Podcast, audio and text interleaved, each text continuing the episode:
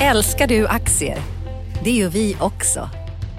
Sea Worldwide Asset Management är en av Nordens största oberoende aktiva aktieförvaltare och har samlad kunskap sedan 1986. Ta del av vår kunskap på seaworldwide.se. Bokstaven C, worldwide.se.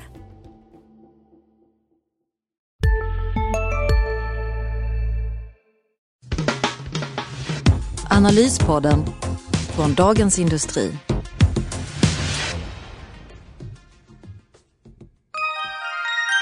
Erika Hallbäck, vad är Lendify? Lendify är en marknadsplats för lån mellan privatpersoner. Vi vill vara en allvarlig utmanare till storbankerna. Vi vänder oss endast till de mest kreditvärdiga låntagarna och vi har tillstånd från Finansinspektionen. Varför ska man låna ut pengar via er istället för att sätta in dem på banken? Hos oss får långivarna avkastningen och inte bara banken. Våra långivare har haft en genomsnittlig årsavkastning på cirka 7% Vi erbjuder ett alternativ till traditionellt ränte och aktiesparande. Vem står bakom Lendify? Några av landets främsta entreprenörer, bland annat Resursbank och Avito-grundarna och delar av Wallenberg och Lundin-familjerna. Tack Erika Hallbäck, investeraransvarig på Lendify. Hej allihopa! Välkommen till ett nytt avsnitt av Analyspodden. Dagens Industris podd där vi går igenom veckans viktigaste händelser på börsen och finansmarknaden och avslutar med att blicka lite framåt. Idag är det med mig, Martin Blomgren, och mitt emot mig har jag Viktor Munkhammar, född Munkhammar. Ja, ja. ne Munkhammar. Ja, precis. Stämmer ja. bra. Ja. Eh, en hektisk vecka igen. Japp. Ska vi börja att eh, rota lite i allmänna börshumöret? Ja, please. Uh, förklara för mig, vad är det som, uh, vad, vad händer? Ja, när vi står här nu strax före lunch på fredagen så är det ju lite neråt. 0,7-0,8 procent ner, men det har varit en vecka som har gått i de senaste månadernas tema kan man säga. Att det går mer upp och ner och man tar fasta på att räntorna kommer att vara låga längre än vad man trodde för några månader sedan. Och så rullar man det framåt hela tiden, att, att räntorna förblir låga länge. Och så är alla nöjda och glada tills det kommer riktigt dåliga nyheter någon gång. Men det ser man inte riktigt just nu. Ja, Ungefär så. låter ju fantastiskt. Ja. Men sen eh, också, vad, vad, du följer det här närmare än jag. Eh, vad är senaste turerna kring, kring Haldex? Har något av de här det är ju underbara budbolag här. Ja, det är... Knorr-Bremse, ZF Friedrichshafen. Ja. Och SAF Holland som är ute och spel nu då. Men, ja, ja. Jo, senaste är då att Carnegie fonder har sålt sina aktier till Knorr-Bamse. Och det innebär att de har, om jag har siffrorna rätt för mig, ungefär 15 procent medan ZF har 21 procent. Så båda två har eh, över 10 procent. En så kallad corner kan då blocka att man, eh, att man plockar ut hela bolaget, att plocka in hela bolaget i sin, eh, konsolidera hela bolaget. Mm. Så det är en förutsättning. En annan förutsättning är ju att ZF ligger på ett bud på 120 kronor. Knorr-Bamse ligger på 125 men kursen på börsen är då 127-128. Förväntan om eh, ytterligare budhöjning helt enkelt? Ja precis, förväntan om ytterligare budhöjning. Och det händer ju saker nästan varje dag. För när vi spelade in på den förra veckan så var vår gissning, eller min gissning, att, att ZF skulle gå upp och lägga sig på 125 precis som, som Knorr. Eh, och att de skulle då kunna ta hem det på grund av att de eh, det är fler som gillar deras bud. De skulle inte behöva ändra så mycket i bolaget. Personalen skulle det, det är väl mindre risk att affären stupar på någonting va? Om Exakt. det är eh, ZF än om det är Precis, de har i princip myndighetstillstånden klara så det skulle bara vara att betala ut pengarna och, och köra vidare. Men så blev det inte utan de la ju då ett bud på 125 kronor under och eh, tror att de här fördelarna som vi pratar om då ska ändå få, få folk att sälja till dem.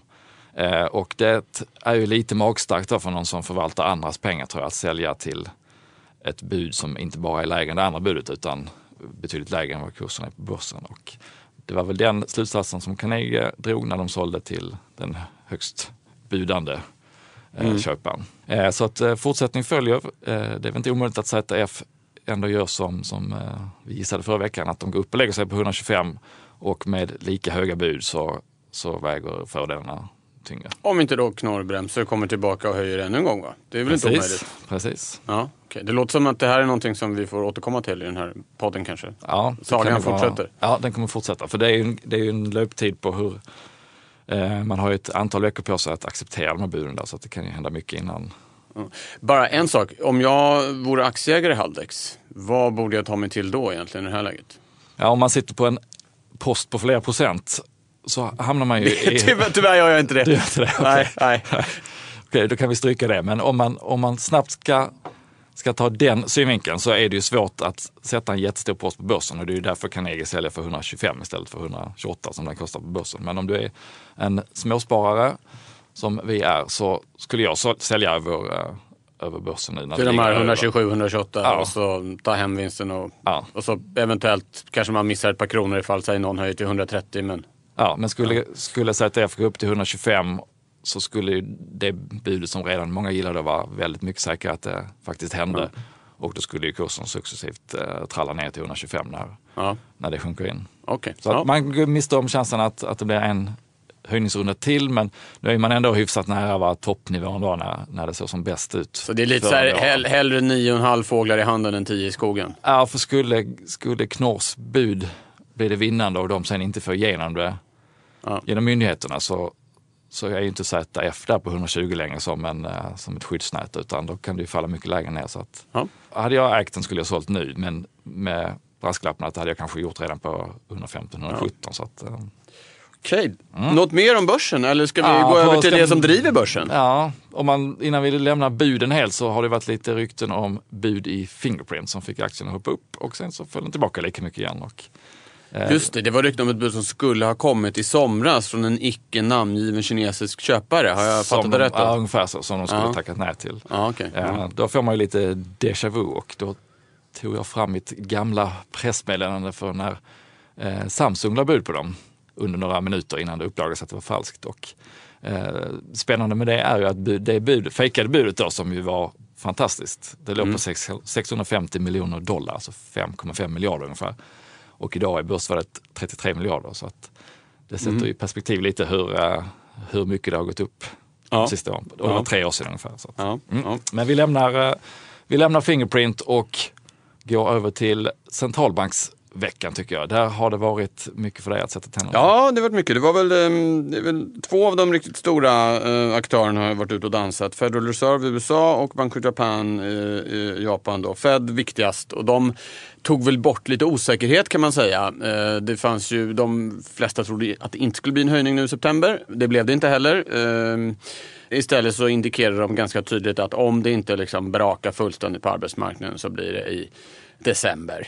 Eh, det finns ju ett novembermöte också men det, dels är det ingen presskonferens efter det. De vill gärna ge chefen Janet Yellen eh, möjligheten att förklara sig eh, om de ändrar någonting på en presskonferens. Men framförallt så ligger det veckan innan presidentvalet och då brukar centralbanker försöka hålla sig borta. Så, att, så det, är väl, och det, det, det, var ju väldigt mycket i linje med vad, vad mm. de flesta hade trott. Så det, men då försvann lite osäkerhet och det kanske var börsstödjande Men sen så, eh, Fed har ingen formell räntebana som exempelvis Riksbanken men de har en sån här så kallad dot-plotten där de, ledamöterna gör sin egen liksom, eh, gissning över vad de ska göra med räntan. Man ser en prick för varje ledamot men man vet inte vem som är Precis så, precis så. Men det där blir ju sammantaget ett slags eh, räntebana då. Mm. Och då har de, eh, eh, ja det ska man säga att den visar på att en stor majoritet räknar med att det blir en höjning i år då. Men mm. eh, tidigare så låg det tre höjningar för nästa år, nu är det två. Eh, och slutpunkten för den här har ännu en gång halkat ner lite grann. Det vill säga hur högt de ser framför sig att de överhuvudtaget ska skjutsa upp eh, mm. styrräntan. Då. Det här är också mer av samma. Det har vi sett den har gradvis trillat neråt den här slutpunkten. Eh, så att, så att, och det stödjer case att det blir, även om räntorna inte är lika låga som idag, så blir de i alla fall låga under, under lång tid. Mm. Detta från Fed och sen var det ju Bank of Japan då som försökte sig på en liten manöver och ändra lite taktik kan man säga och börja sikta in sig på och mer direkt styra marknadsräntorna. Mm. Jag lärde mig en ny bokstavskombination där, QQE. Ja, Qualitative and quantitative easing va? Ja, mm, fantastiskt. Mm, just det. Jo, ja, fantastiskt. Vi får väl se. Nej, men och sen vill de också uh, styra räntekurvan. Den har ju varit väldigt flack som man säger, det vill säga att räntor på kort tid är ungefär lika höga som räntor på lång tid.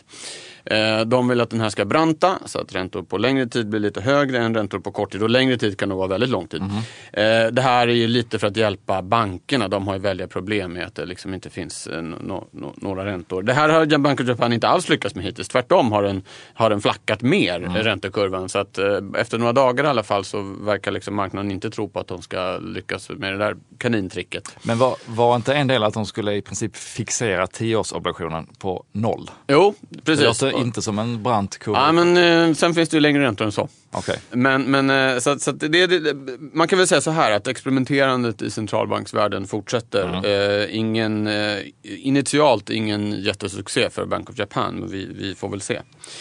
Eh, sen har det varit lite mindre aktörer i, ute också. Norges Bank igår. Eh, och det är ju ingen viktig centralbank på det stora havet men för Sverige är faktiskt mm. Norge en, en, en, viktig aktör. Är, tillsammans med Tyskland vår viktigaste exportdestination och så vidare. Och de, där var det faktiskt tvärtom. De var, de var betydligt hökaktigare än väntat. Fick norska kronan att dra ordentligt. Den är nu den starkaste sen eh, på över ett år mot den, mot den svenska.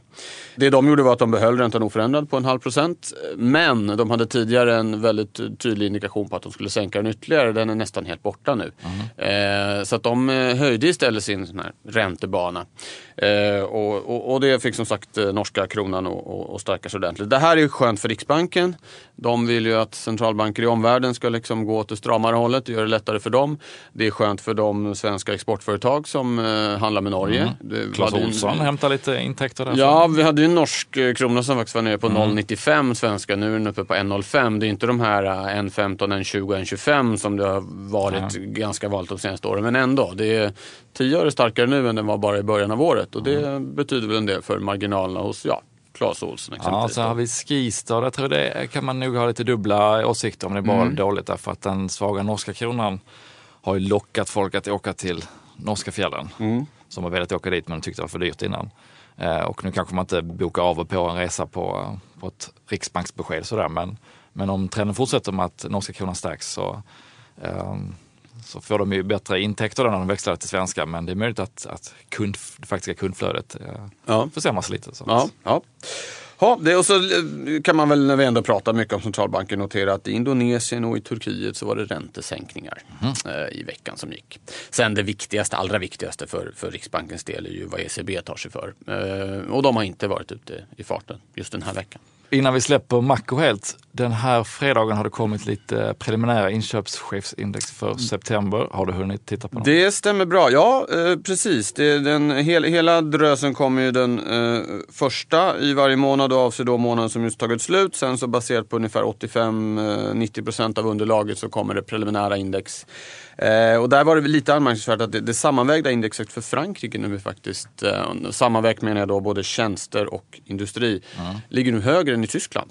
Eh, och det var ett tag sedan, jag vet inte exakt hur länge sedan, men, men Frankrike har ju verkligen varit en eftersläntrare och det steg i Frankrike och sjönk i Tyskland. Men eh, noterbart att Frankrike och i båda länderna ligger en bit över det här 50-strecket som är tänkt att indikera mm. någon slags eh, skiljelinje mellan expansion och, och kontraktion. Så att, eh, ganska, om man väger samman det, helt okej okay inledning på hösten. Lite överraskande bra faktiskt, så det var positivt. Ja, ur, ur bolagens perspektiv så har Europa varit eh, den trygga marknaden i ganska många kvartal nu. Mm. Och tittar man på de här siffrorna så ser det inte ut som att, att det ska ändras egentligen. Just nu pågår vår stora season sale med fantastiska priser på möbler och inredning. Passa på att fynda till hemmets alla rum, inne som ute, senast den 6 maj. Gör dig redo för sommar. Välkommen till Mio. CSRD, ännu en förkortning som väcker känslor hos företagare. Men lugn, våra rådgivare här på PWC har koll på det som din verksamhet berörs av. Från hållbarhetslösningar och nya regelverk till affärsutveckling och ansvarsfulla AI-strategier. Välkommen till PWC. Europa kommer nog tuffa på rätt så bra. Ja, det, här, det här var ungefär om, liksom, i linje med den tillväxt eh, som, som har varit i Europa, kanske en och en halv procent på ja. helåret eller något sånt där. Och det tror jag är det är nog en ganska bra ja. fart för att vara Europa i det här läget. Det är, den så kallade potentiella tillväxten har sjunkit och eh, en, en och en halv procent är nog kanske någonting man i genomsnitt ska räkna med. Så att, mm. Eh, ja. Om vi ska, ska vi blicka framåt också? Visst har du så? Ja, det kan vi göra.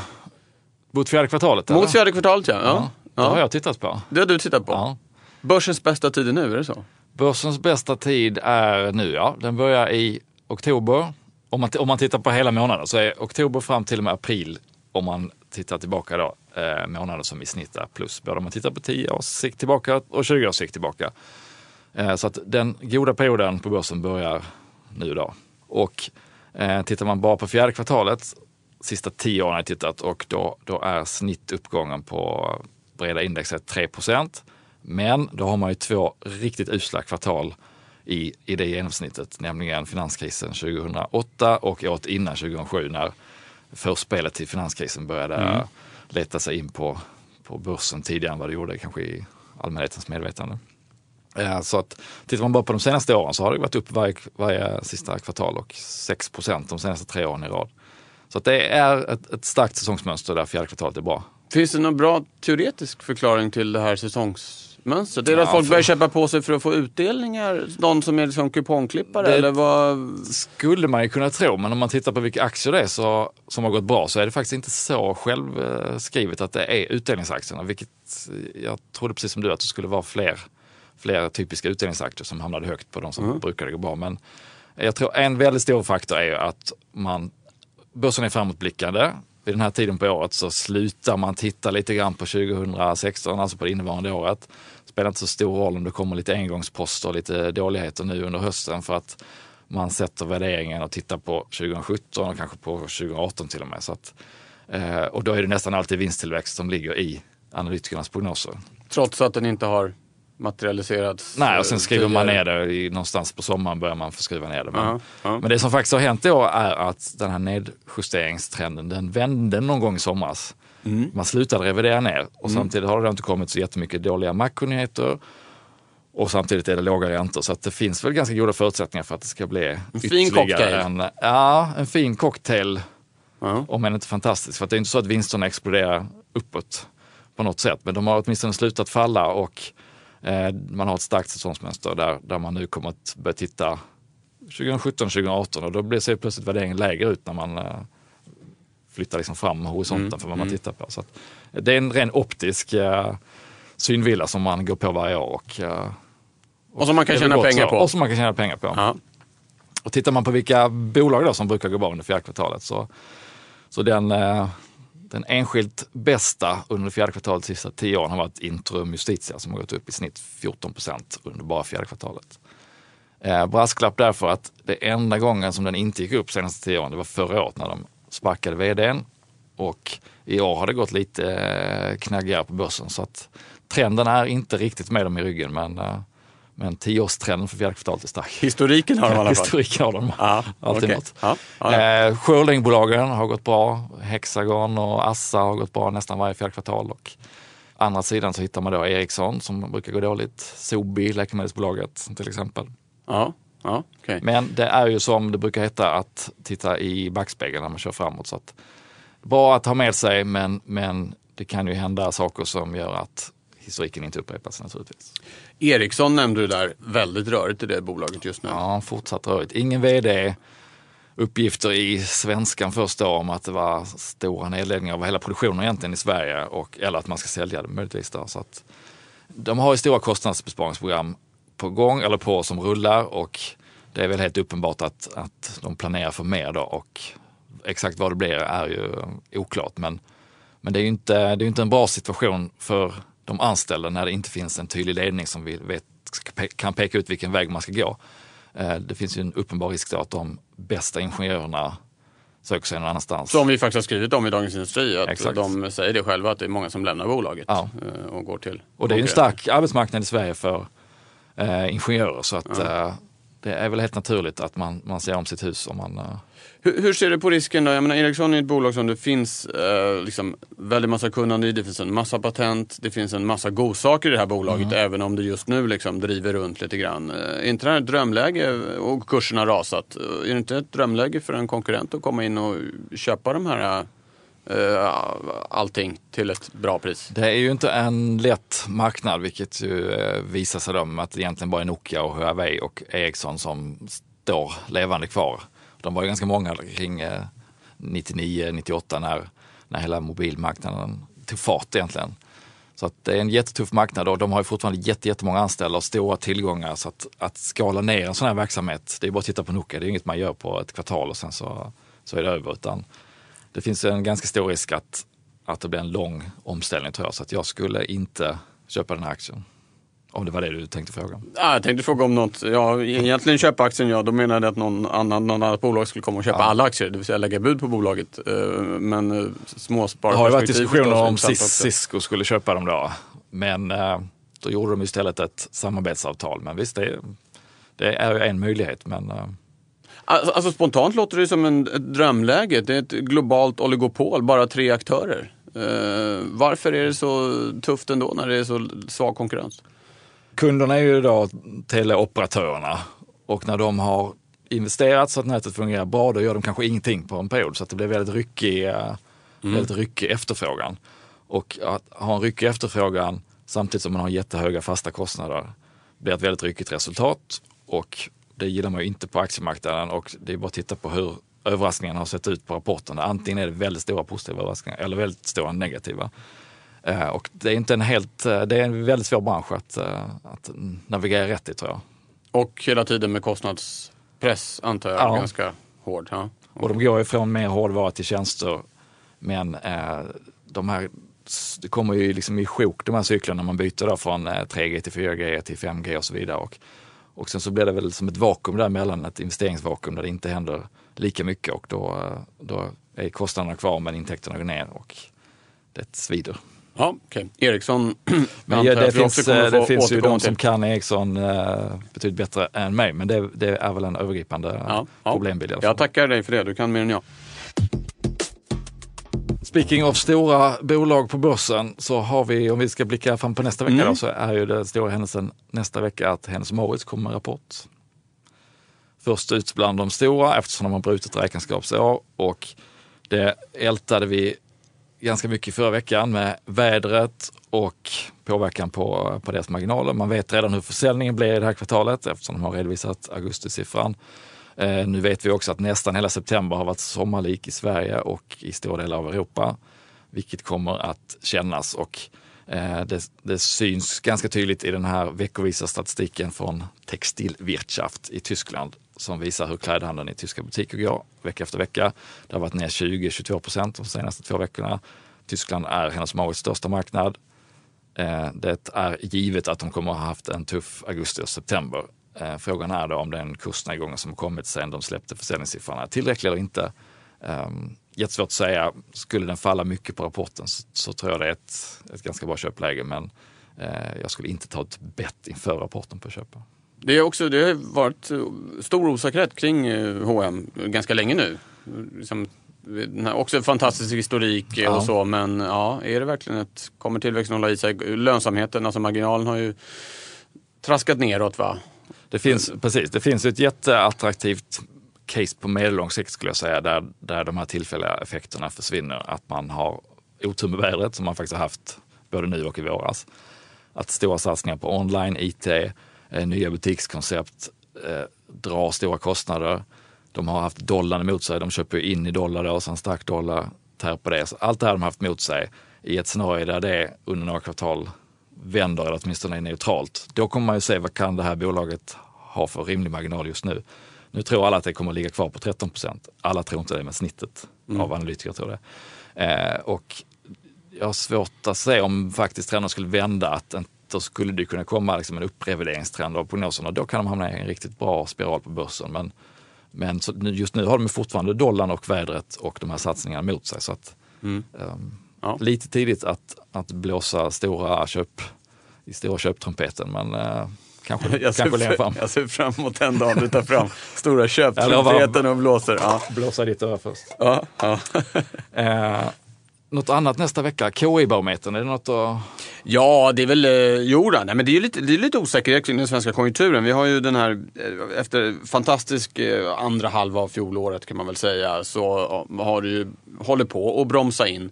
Fortfarande jättebra tillväxt, väldigt stark arbetsmarknad. Arbetsmarknaden kommer ju sent i, i, i konjunkturcykeln. Så, där. så att det är fortfarande en stark konjunktur i Sverige, men den håller på att mattas. Och då är det väl frågan, ja, hur snabbt går den här inbromsningen? Det, eh, finns ju en tendens att både uppgångar och nedgångar blir lite mer markanta än vad kanske analytikerkåren har, har, har eh, räknat med. Sådär. Att det liksom svänger mer än man tror helt enkelt åt båda hållen. Eh, så det blir väl ytterligare signaler kring ja, att det ska liksom plana ut lite grann. Eh, om det verkligen gör det och landa på någon sån här fina 2-2,5 procents tillväxt under flera år framåt som exempelvis mm. regeringen tror enligt eh, budgeten som kom här tidigare i veckan. Eh, eller om det blir ett lite mer markerat fall. Eh, de här signalerna som kom nu idag då från Frankrike och Tyskland tyder på snarare det, det bättre då att det skulle kunna bromsa men utan dramatik så att säga. Och det är väl det man får, får hoppas på. Mm. Men ja, det blir absolut intressant att titta den där barometern. Mm. Jag har i veckan träffat en börs och en fondförvaltare som båda två var väldigt uppspelta över möjligheterna på infrastruktursatsningar mm. i hela Europa egentligen. Så att eh, de vet väl någonting, inte som inte någon annan vet kanske, för det är ju naturligtvis en jättetrend att det är det som eh, myndighet eller staterna måste satsa på om de ska få igång tillväxt. Och, eh, men ändå, det, det är det låter ju som ljuv musik. Ja, det gynnar ju både byggbolag och Ja, och framför, det är också en sån där sak som gynnar konjunkturen på kort sikt för att det sysselsätter en massa människor, eh, ringar på vattnet. Eh, men också som eh, ökar den, den långsiktiga tillväxtpotentialen för en ekonomi. Så mm. det är egentligen det är en stor gåta varför Sverige med flera länder inte lånar pengar som då är gratis. I vissa fall får man till och med betalt för att låna. Eh, och eh, förbättra exempelvis sin infrastruktur. Det är mm.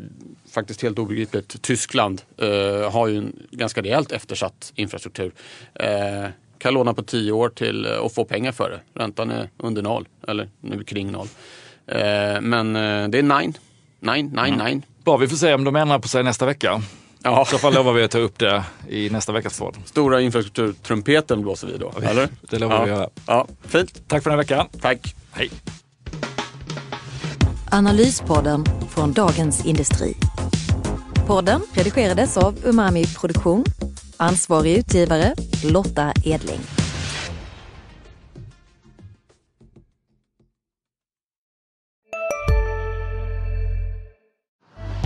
Älskar du aktier? Det gör vi också. Sea Worldwide Asset Management är en av Nordens största oberoende aktiva aktieförvaltare och har samlad kunskap sedan 1986. Ta del av vår kunskap på seaworldwide.se. Bokstaven C, worldwide.se